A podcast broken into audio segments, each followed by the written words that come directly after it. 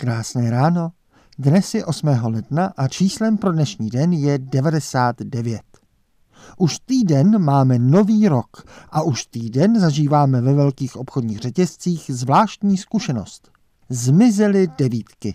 Chodíme mezi regály a odevšat na nás hledí ceny končící tu na 13 haléřů, tu na 74 a někdy samozřejmě i na 42. Staré známé baťovské cenovky, které končily devítkou, buď na 99 haléřů nebo aspoň 90, náhle mávnutím proutku silvestrovské půlnoci jakoby vymizely. Při takovém množství si toho samozřejmě lidé všimli a začaly spekulace, co se děje. Častým nápadem je, že to nějak souvisí s dalším tématem, které s novým rokem vstoupilo do veřejného prostoru – přijetím eura. Lidé jsou zvyklí ze svých cest po zemích eurozóny, že tam častěji ceny končí na divnější číslovky než na devítku. A takže když se teď v každých zprávách řeší konec české koruny a přijetí eura, že nás na to řetězce již začali připravovat. Tak to ale není. Naopak ve všech zemích, které do eurozóny vstoupily, obchody dál zaokrouhlovaly na baťovské ceny. Jen to po přepočítání na novou měnu někdy zaokrouhlovali na nejbližší baťovskou cenu nahoru a tak vznikl mýtus, že euro vede ke zdražování. Reálné studie toto údajné zdražování neprokázaly, ale mýtus žije dál.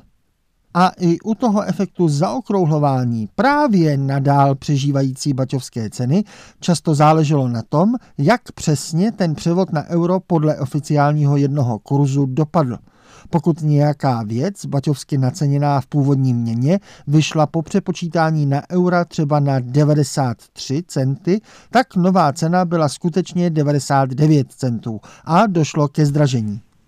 U jiné země s jiným kurzem nebo u jiné baťovské ceny to ale vyšlo třeba na 103 centy a pak se zaokrouhlovalo naopak dolů na 99 centů.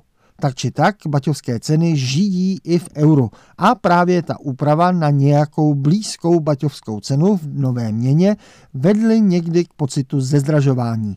U nás by třeba záleželo, jestli by finální kurz pro přepočet po vstupu byl nad nebo pod 25 korunami za euro. Podle toho by nové baťovské ceny byly spíše zdražením nebo zlevněním. Současné nebaťovské ceny ale nemají s eurem nic společného. Není pravda ani druhé vysvětlení halířových cen, které teď koluje a je také spojené s eurem. Firmy nyní mohou nově vést účetnictví v euru.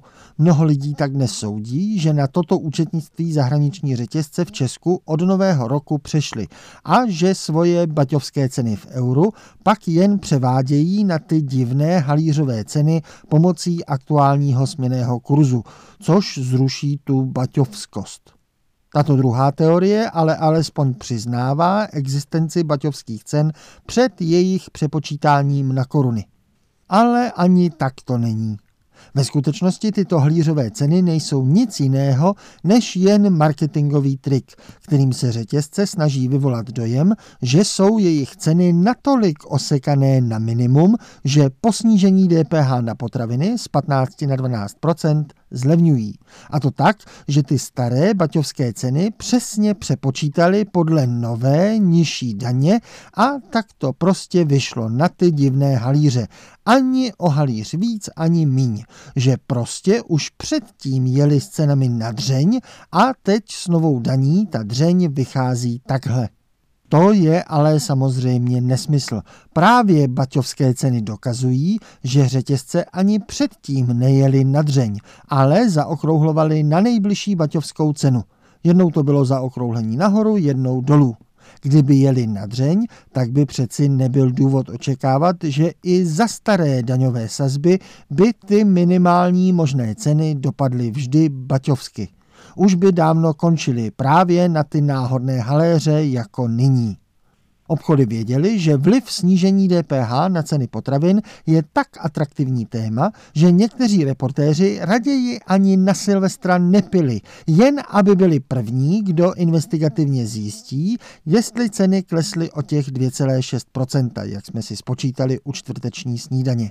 Kdyby zlevnili méně než přesně o 2,6, hned by byl poplach, že obchody ve skutečnosti zdražují.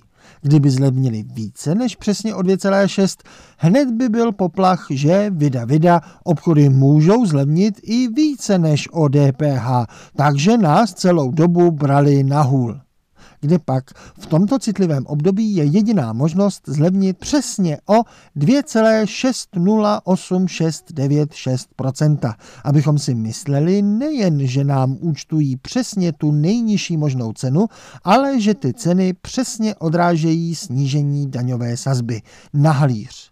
Jak dlouho to bude trvat, to samozřejmě nevíme, ale jistě jen nejvýš několik týdnů. Spíš bude zajímavé sledovat, jestli se na nějak zaokrouhlené ceny daný řetězec vrátí najednou ve všech cenách nebo postupně po jednotlivých položkách. V tom druhém případě by bylo lehké vypozorovat, které ceny už nejsou takzvaně na minimu tak se možná dočkáme nějaké další marketingové akce, že všechny ceny pro naše dobro zaokrouhlí dolů. My údajně dostaneme druhou slevu a budeme zase klidně spát v baťovském světě. Ať už nakonec to euro přijde nebo ne. Rozčilovat se dál budou jen lidé, kterým zlevnil rohlík ze 3 korun na 2 koruny 92 a když platí hotovostí, tak jim u kasy nikdo těch 8 halířů nevrátí. Takoví lidé existují a je to prý zase na ně jenom podvod. A tak se bojím, neplatíme rakety, když je to a jen chvíli pouhý marketing. Hezký den.